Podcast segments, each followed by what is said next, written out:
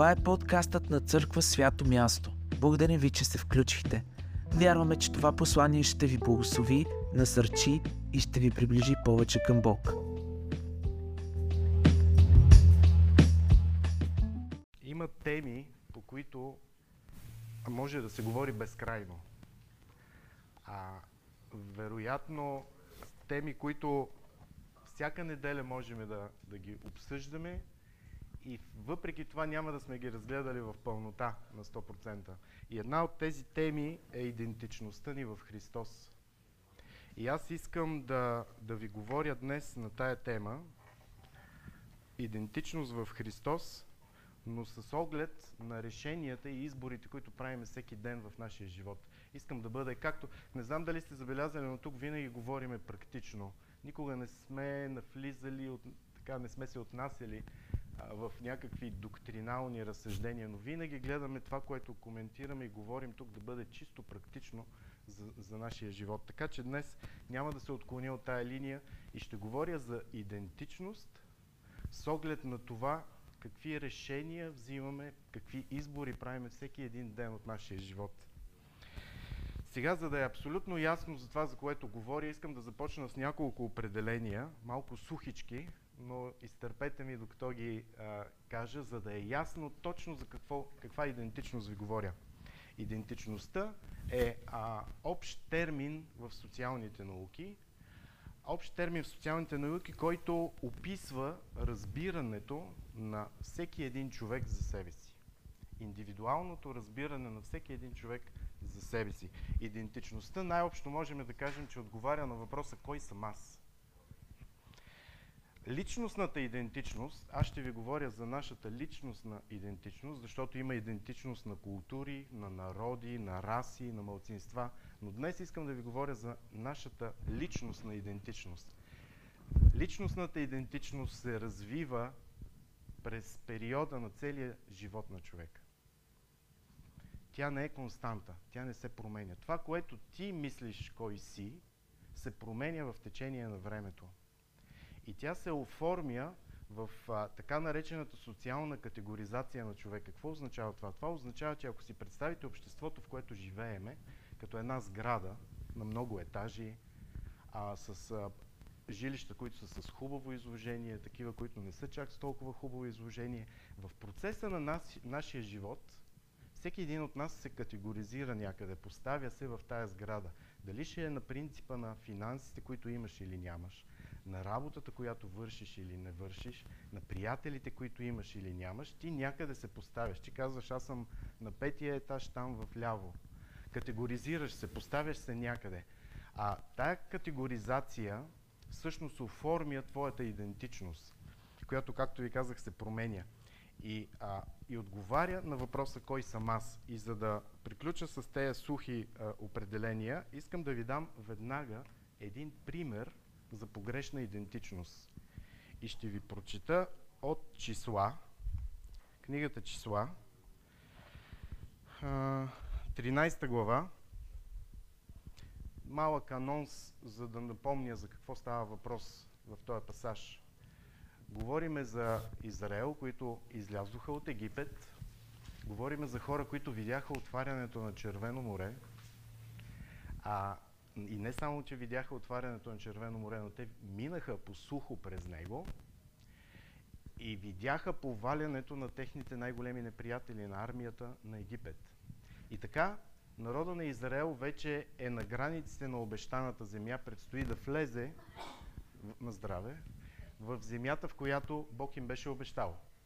Предстои влизането.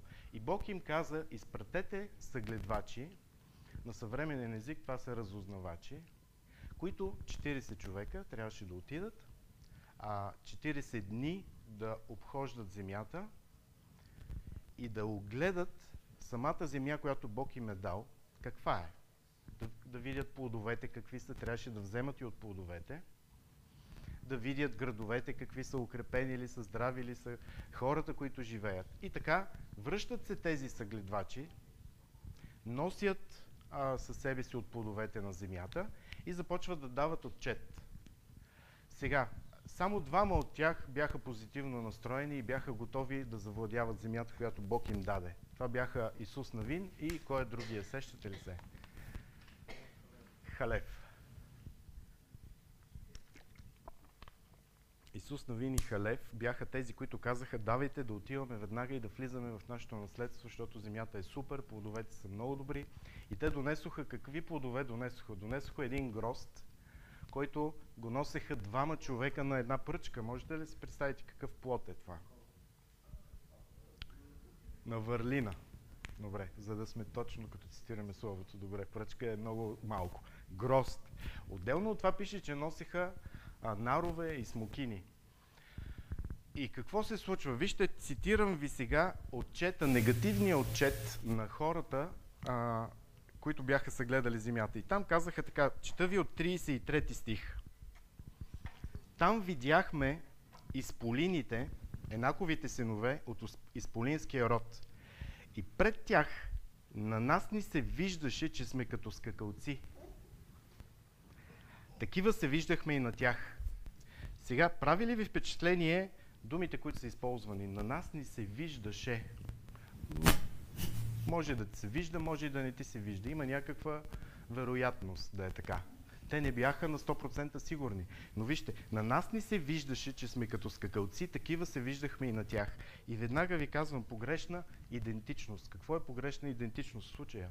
Това е идентичност за тях самите. Те се виждаха така. Това е идентичност, базирана на предполагаемо чуждо мнение. И то даже и предполагаемо. И а, докато се подготвях, се сетих за думите на един, мисля, че беше Антони Хопкинс, обаче не съм на 100% сигурен, който казва, перефразирам, през целият си живот се притеснявах какво мислят хората за мене. И сега на тези години осъзнах, че никой не си е мислил за мене. така че погрешна идентичност е идентичност, която е базирана на предполагаемо чуждо мнение. А, друг пример, който ще ви дам за погрешна идентичност, и сега ще ви шокирам с главните действащи лица, които ще ви дам като пример за погрешна идентичност. А, това са Аврам, Сара и Агар. Погрешната идентичност ще те накара да действаш тогава, когато Бог ти казва да чакаш. Действието се развива в Ханаан. Преди това Бог беше говорил три пъти на Авраам и му беше казал, че ще го направи баща на много народи, ще му даде наследници. Това е в 12, в 13 и в 15 глава. А, няма да ви чета стиховете, но какво направи Аврам? Послуша Сара, не я упреквам, просто такава е последователността. Сара отиде и му каза, вижте какво, виж какво, вече сме 10 години тук, очевидно е, че аз не мога да ти рода дете, ето моята слугиня, а, влез при нея и нека тя да роди дете за мене. И Аврам го направи това нещо. Сега, не означава ли това, че Аврам не вярваше в Бог? Не, означава, че в този момент той взе решение, базирано на погрешна идентичност за себе си. И това показва колко лесно можем да започнем да следваме Бог в дадено нещо и малко по малко да се отклоним и да започваме да действаме не следвайки Бог, а следвайки нас. А какво се получи като плод? Винаги от нашите действия има плод. И в този случай имаше плод и това беше Исмаил. Но когато вземеш решение да действаш, когато Бог ти казва да чакаш и базираш решението си на твоя погрешна идентичност, това, което ще получиш като плод е компромис. Ако искате, ще го изключа и ще взема другия микрофон. А? Да? Окей. Okay. Добре. А, така. Какво мога да ви дам като противовес на това, което направиха Авраам и Сара? Искам да ви прочита нещо от числа. А, от Исаия 40 глава, 31 стих. Онези, които чакат Господа, ще подновят силата си, ще се издигат с крила като орли, ще тичат и няма да се уморят, ще ходят и няма да отслабнат. Няма да навлизаме в тези стихове, но ето ви стоите в идентичността, която имате в Христос. По-късно ще ви дам точни, а, точно определение за това.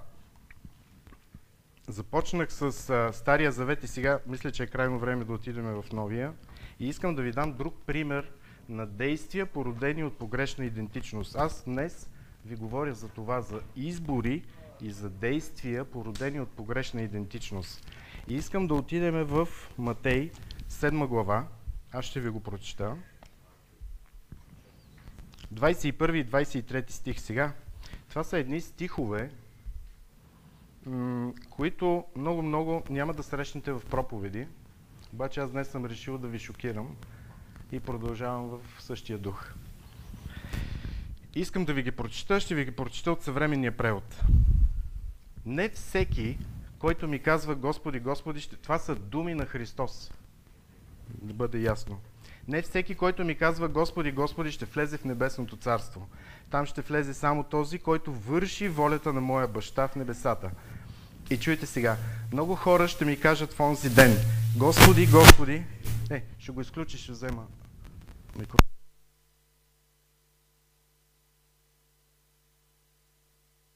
Така, а? Окей. Okay. Започвам от начало. Не всеки, който ми казва Господи, Господи, ще влезе в небесното царство. Там ще влезе само този, който върши волята на моя баща в небесата. Много хора ще ми кажат в онзи ден, Господи, Господи, нима не в Твоето име пророкувахме. Нима не в Твоето име прогонвахме демони и нима не в Твоето име направихме много чудеса. Тогава открито ще им заявя, никога не съм ви познавал. Махнете се от мене вие, които не зачитате Божия закон. Сега, амин. За мен това е а, много, много силни думи на Христос. Много силни думи и вижте за кои хора беше адресирано това. За хора, които бяха вършили чудеса. А аз се замислих, аз не съм вършил чудеса. А представете си, това бяха хора, които са вършили чудеса. И въпреки това чуха тези думи, никога не съм ви познавал. А, махнете се от мене, вие, които не зачитате Божия закон. Сега, кой беше Божия закон?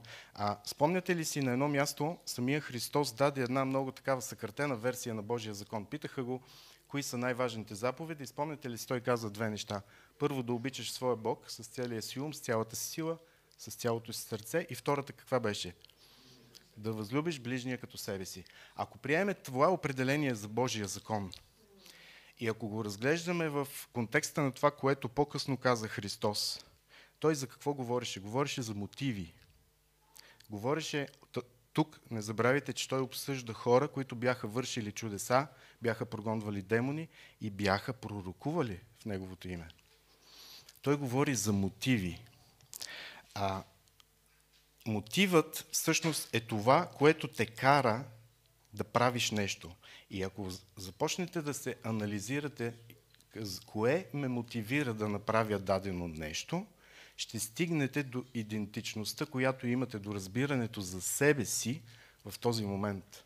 Искам да ви покажа това днес. Във всеки един момент да си правите проверка. Направих нещо, казах нещо, случи се нещо, какво ме мотивира да го направя и стигайки, разгръщайки мотивите, ще стигнете до идентичността. Сега думата не ви познавам в стих 23. Никога не съм ви познавал. Думата в оригинал е гиноско и буквално означава аз съм близък с някой. Аз съм близък с Жоро, с Тони, с всички, по принцип съм близък. Но тук Христос използва точно тая дума. Думата познавам използва гиноско, което означава не, близък с някого. Сякаш той иска да им каже на тези хора, вие ги вършихте тези неща, но не го правихте в мене, не го правихте с мене. Вие не бяхте близък с мен, когато го правихте това нещо. Сега тук идва веднага въпроса, можеш ли да вършиш такива неща без Христос? Ами можеш, защото в духовния свят, както и в физическия свят, има закони, има правила, които ако ти ги следваш, от нещата ще се случват. Да, няма да бъде този успех, който ако имаш Христос. Но твоят дух също е фактор в духовния свят.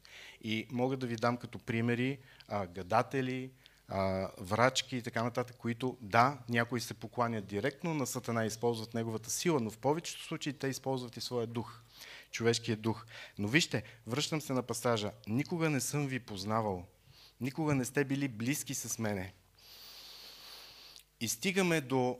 А, ще спра с примери за неправилна идентичност и ще ви дам определение за тая неправилна идентичност. Това е идентичност, която те поставя извън Христос.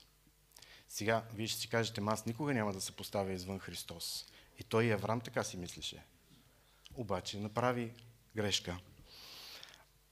Правилната, правилната идентичност, всъщност преди да ви кажа правилната идентичност, искам да ви кажа, че според мен присъствието ни на нашата земя, на тази земя тук, е едно пътуване от а, това, кой съм в собствените си очи, към това, кой съм в неговите очи.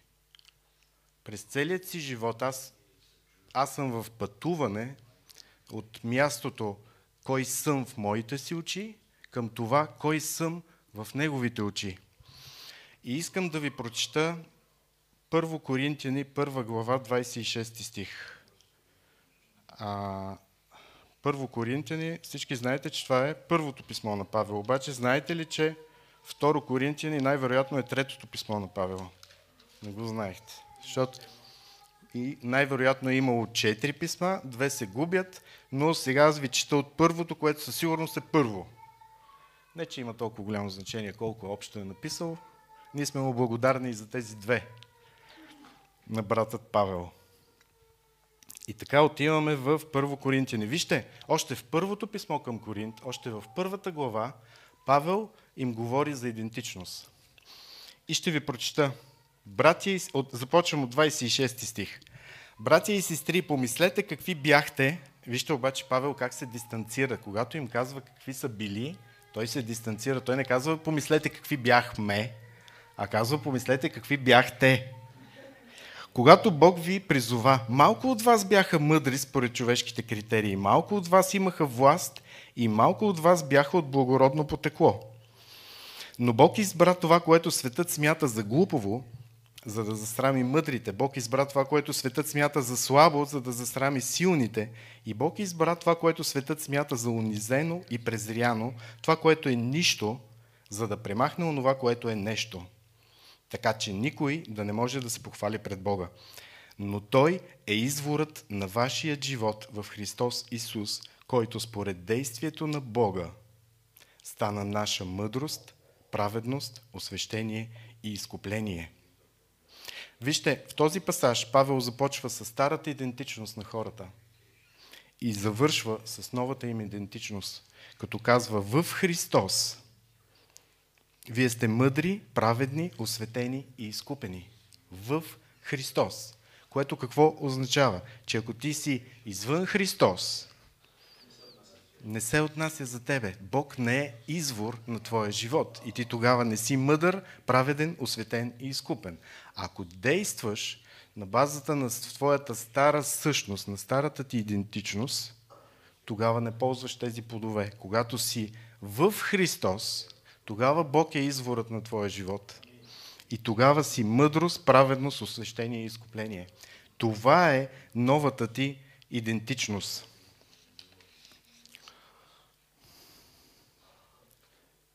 Така.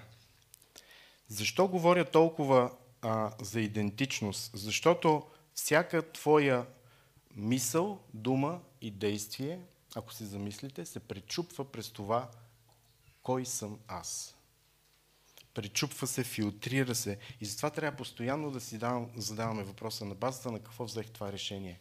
На базата на човек, който е спасен, изкупен, има Божията мъдрост или нещо старо се прояви в мене. Правилната идентичност ще ти даде правилни мотиви и правилни действия. Затова е важно да се проверяваме. И не случайно ви повтарям а, тази последователност мисли, думи, действия, защото те така протичат. Ти първо си помисляш нещо, след това го говориш и след това го действаш. Сега, откъде идва объркването, когато говорим за идентичност? Идва от там, че понякога не правим разлика между състоянието ни и нашата идентичност. Приемайки Христос, всъщност нека да сложа една друга основа. Всички знаеме, че ние представляваме дух, който има душа и живее в тяло. Нали така? Духът е този, който ни води. Ние искаме да бъдем духовни хора, а не душевни. Зависи кой те води. Ако те води душата, си душевен. Но ти си дух, който има душа и живее в тяло. Сега, преди новорождението, ние най-грубо казано можехме да кажем, че сме като паднали духове. Защото нашия дух беше мъртъв поради греха на Адам. И този първороден грях той се предава и с всяко раждане физическо човека се ражда с мъртъв дух. Той е отделен от Бог. Сега, какво се случва при новорождението? Какво се случва в, тая, в този момент, в който ти правиш своята изповед на вяра? Случва се това, че а, ти приемаш Христос за свой Господ и Спасител и Бог те докосва, на кое докосва Той? Докосва мъртвият ти дух и го съживява. Според Лочман ни той влага на ново частица от себе си в тебе. Защото духът е тая божествена частица в тебе, не е душата или тялото. В същия този момент твоят дух, какво се случва с него? Той е възстановен на 100%. Той е прият от Бог. И той има постоянния контакт с небето. Какво се случва обаче с миличката ни душа и с тялото? Ми нищо. Ма те са си същите. Като изключим някои редки моменти, в които се казва нали, за хора, които са били изцелени в момента на новорождението им, в повечето случаи в следващата секунда аз съм си същия. Душата ми е същата, тялото ми е същото, но духът е на небето. И се получава една малко шизофренична ситуация, в която духът ми е буквално в небесата, обаче аз съм още тук. Сега, това е накратко, можем да кажем, това е технологията на спасението. Какво се случва? Сега, от тук насетне какво трябва да правим? Спомняте ли си едни думи на Павел, който казва, изработвайте спасението си с страхите, с трепет. За какво спасение говори тук всъщност? Нашия дух е спасен. Как можем да изработиме спасението на духът си? Не можеме. Но какво можем да правим от тук насетне? Нашия дух е възстановен и спасен. Но душата ни, какво представлява душата? Това е нашият ум, разум, емоции. Душата ни, умът ни трябва да започне да се обновява. Да започне обновяването на умът ни, като заменяме старите начини на мислене и действие с това, което е в Словото. А какво се случва с тялото? То трябва да започне да се освещава. Тоест започва да текат двата процеса на обновяване на ума, трябва да текат и на освещаване на тялото. Какво означава да се освещава, да става свято? Ние можем ли да станем толкова святи, че Бог да ни приеме? Не. Ако можеше да станеме, Христос нямаше да идва на земята. Това, което можем да правиме постоянно, докато сме на тая земя, да се отделяме, защото свят означава отделен. Да се отделяме от света и да се приближаваме до Бога освещаване на тялото, обновяване на ума, за да можем малко по малко да привдигаме тая душица и това тяло до Бога да се приближава. Този процес няма да приключи до края на нашия живот на тая земя. А, и сега какво се случва? Минава време, твоят дух, както казах, е на 100% възстановен. Обаче тялото още се влачи някъде. Пак влизаш в някакви неща, пак казваш нещо, пак правиш това, което преди ти е било проблем и си казваш. И дявол идва и ти казва, ма какъв новороден човек си? Бе, ти си същия, я се виж. Откъде идва объркването? Правене на разлика между идентичност и състояние. В този момент ти можеш да му кажеш, моята идентичност, аз съм в Христос. Духът ми е там. Това, че тялото ми прави още грешки, променям се. Това е състояние. Но то не влияе на моята идентичност. Не трябва да влияе. Защото той ще се опита да ти каже, не, не, ти не си спасен, ти не си изкупен, ти нямаш Божията мъдрост, ти нямаш Божията сила. Напротив, това е идентичност и на теб ти е дадено Това е новата ти лична карта. А това, че си направил а, някаква грешка, това е състояние, което се променя. Сега много хора се обесърчават, защото в процеса на времето а, тук идва другата грешка. Започваш да сравняваш тялото и душата си с духа. Няма как да стане. Кое трябва да измерваш? Да измерваш твоето състояние с това, което е било преди. Това, което и пастор Жор беше казал, не сме там, където искаме да бъдем, но не сме и там, откъдето тръгнахме. Тоест, гледайте позитивно на, тая, на тези неща, които текат. Сега, не е окей, okay, ако някой те срещне, а не те е виждал преди 10 години, примерно сте се видяли, и те види и ти каже, ти си същия. Това вече е проблем. Ако ти каже същия си си, не си мръднал, не е добре. Значи процеса на освещаване някъде е зациклил, ако изобщо е започнал.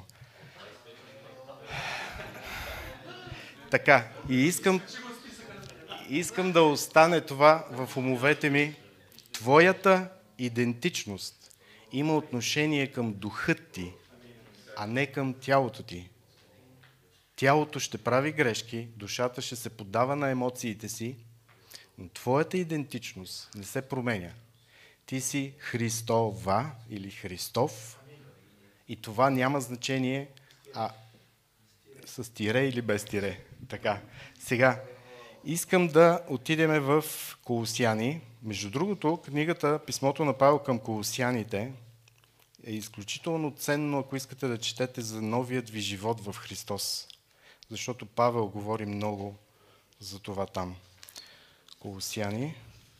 И ще ви чета, той е много известен стих от трета глава, трети стих.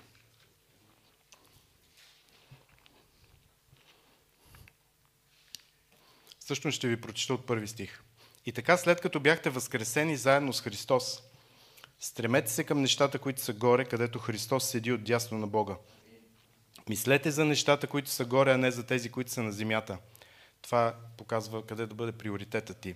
И вижте трети стих. Защото умряхте и животът ви е скрит заедно с Христос в Бога. Сега, какво означава това? Това означава, че ако ръката ми е Христос, а това съм аз, аз съм скрит. Аз съм скрит заедно с Христос в Бога. И когато Бог погледне към тебе, Той какво вижда? вижда Христос. Искам да ви дам едно свежо откровение от тази сутрин. Когато дявола види към тебе, пак погледне към тебе, пак вижда Христос. Обаче кога? Когато си скрит в Него. Когато си в Христос. Когато действаш на базата на тая идентичност, която Той ти е дал. Обаче коя е тази идентичност, която Христос ти е дал? Неговата идентичност. Затова се казва, че ние сме Христови. Сега, много интересно, а, изследвах думата живот, която, животът ви е скрит. Знаете ли коя дума е използвал Павел? Използвал е думата Зои, което в този пасаж означава живот, който идва от Христос. Вижте, тук имаме голяма зависимост. Първо сме скрити в Бога, второ животът ни идва от Христос. Но има нещо, което, а, поне това, което аз гледах, 90% от случаите, в които се проповядва върху този стих, се говори за живота. Обаче вижте с какво започва Павел. Защото умряхте. Започва с смърт. Започва с приключване на нещо, преди да започне нещо друго. А за да имаш нов живот, стария трябва да е приключил. Няма как. Не знам дали си спомняте, преди време ви говорих за завършиците в нашия живот, че те не винаги са лоши неща. Ако, ако не свърши пролета, лятото не може да дойде. Нали, нещо трябва да свърши, за да дойде нещо ново. И причината, поради която не можем да заживеем понякога на 100% в новия живот, който имаме, е поради това, че старият не е умрял. Какво означава практично това? Това означава да отрежеш всички стари начини на мислене. Не е лесно. Знам го от опит. Попадам в дадена ситуация, която преди години е била подобно нещо за мен и аз си казвам, аз знам какво да направя, знаеш, ама не, действаш по стария начин и получаваш старите плодове. И после си казвам, Боже, защо така се случи? Ми, защото теб те нямаше в този случай. Аз излязох от Христос, от източника на моя живот. И оттам нататък вече в духовния свят ме виждат мен, не виждат Христос. Излизайки от Христос, вече ти разчиташ на своите сили и действия. Така че отрежи стария начин на мислене. Това е много трудно, искам да ви кажа. Това е хирургическа мозъчна операция. Но това, което ви говоря днес, е да си поставите един лакмус, един а, а, индикатор, който да ви показва във всеки един момент да се провер... селф-чек да си правите. Защо взех това решение? Какво ме провокира? Какво ме мотивира? Като какъв действах? Като Христов или като човек, който имам опит в тази сфера и знам какво трябва да направя? Отрежи старите навици и влез в новото, защото само по този начин можеш да влезеш в наследството си. Само по този начин можеш да живееш на 100% в него. Сега, новата ти идентичност е в Христос. Като какъв пример ни се даваше Христос и църквата? Като младоженец и невястата. Е, какво, какво се случва обикновенно на сватбата? Невястата приема фамилното име на младоженеца. И ние сме Христови. Обаче ние не сменяме само фамилията си, ние приемаме неговата идентичност. Въпросът е да продължим да стоим в нея и да действаме от нея. И някои казват, а, ставайки християнин, загубваш самоличността си и ти ставаш един от многото. Не. В Римляни Павел казва, Христос стана първородния брат сред много братя и сестри. Ние не губим своята уникалност за Него, но ние приемаме нещо повече от това, което сме били. Сега, за финал искам да ви дам едни плодове на правилната идентичност, които се проявяват. И в същото време и те са и критерии, по които можем да проверим в каква идентичност стоим и в каква идентичност действаме. Първата, първия плод, който ще получиш, когато стоиш в Христос и, и действаш и мислиш по този начин, е ще дойде свобода от товара да бъдеш съвършен и да бъдеш успешен постоянно. А това е голям товар и ви го казвам от личен опит, защото винаги съм се опитвал да бъда перфектен. И това коства много сили, много нерви, много напрежение. И ще ви дам защо се случва това? Защото съм стъпил на погрешната идентичност и съм започнал да търся значимост и ценност в това, което правя. И понеже искам да получа похвала, аз давам всичко от себе си, което не е лошо. Не казвам, че трябва да се стремим, не трябва да се стремим да бъдем добри и успешни. Казвам това да не бъде робство и тежест. Да стоиш в Христос, защото там идват благословенията.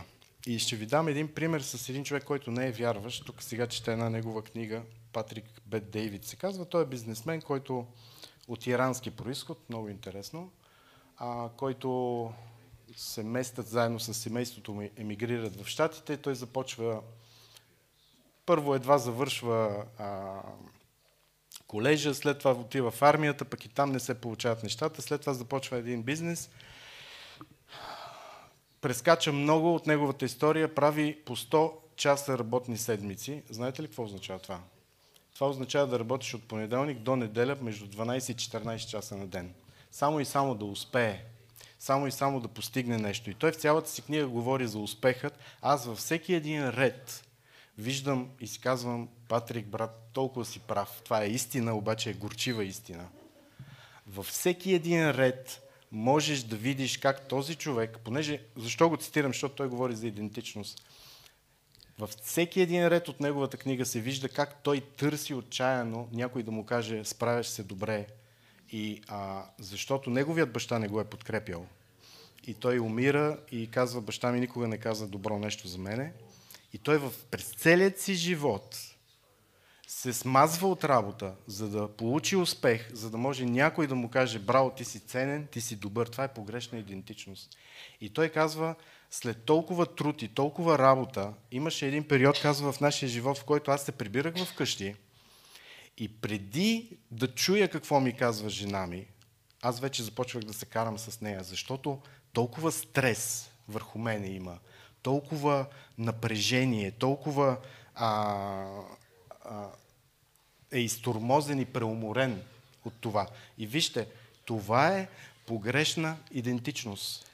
Да търсиш своята ценност в работата. Това означава, че ти не си я намерил в Христос, който даде живота си за тебе. Погрешната идентичност ще ти донесе погрешни приоритети. Ще се стремиш, ние ще се стремим да имаме успех във всичко, което правиме. Аз се стремя да имам успех във всичко, което правя, но няма да рубуваме на това нещо няма да търсим нашата ценност. Ние сме ценни в Божиите очи и Той даде своя син, за да ни върне обратно при себе си. И вторият плод, който ще даде, ще дойде при тебе, когато а, имаш правилното разбиране за себе си, това е свобода от товари и от грижи. Товари и грижи. И искам да ви цитирам един текст, който е в Матей, 11 глава. Това са пак думи на Христос, които искам да ви кажа, че мога да ги чета отново и отново и отново и отново и никога няма да ми омръзне да ги чета. Матей 11 глава. 28 до 30 стих. Елате при мене всички вие, които сте уморени и натоварени с грижи, и аз ще ви успокоя. Поемете моето иго върху себе си и се научете от мене, защото съм кротък и със смирено сърце и ще намерите покой за душите си. Защото игото, което ви давам, лесно се носи и товарът, който слагам върху вас, е лек. Сега тук моят приятел Калоян, като му дам нова Библия, той отваря първо този стих и ако прочете думата Иго, я хвърля и казва, това не е точният превод. И е прав. В оригинала на гръцки думата Иго е дума, която означава зигус е думата и означава ярем или хомот. Знаете ли какво е това? Ярем, ярем или хомот, това е едно приспособление, което се слага на врата на животното, когато работят две животни. Те са свързани по този начин. Едното е с другото и върват заедно. Буквално Христос тук им казва, елате и се свържете с мене и аз ще ви нося. Елате и бъдете с мене. Буквално той им казва това, защото той е товар, който ще ви сложа, той е лек. Защо е така? Ще ви дам един пример от моето детство. Бях, а, бях изпратен една вакансия на село и един съсед, мисля, че беше, имаше а, два коня, които ги свързваше така и те теглиха една каруца. И ми правеше впечатление, че всеки път удреше с камшика само единия кон. И аз го питах, защо го правиш това нещо? Що? Защото, казва, винаги единият е водещ. И той бие този, който е водещия, за да може той другия следва само. Дори, дори погледне, аз ги поглеждам, те са си еднакви. Те са застанали наравно даже. Единия не е по-напред, другия не е по-назад. Но винаги в една двойка казва, едното животно е водещо. Буквално Христос казва, ела и се свържи с мене. Аз ще те водя. Аз отнесох бичуването. Аз отнесох боя. Ела с мене, защото поемете моето иго върху себе си, защото казва, а ще намерите покой на душите си. Единственият начин да намерим покой за душите си е във всеки един момент да стоиме в Христос и да не се осланяме на това, което знаем и което сме правили във времето.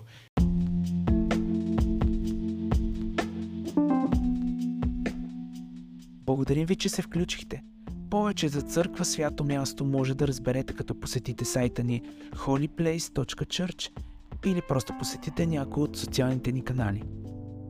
До нови срещи!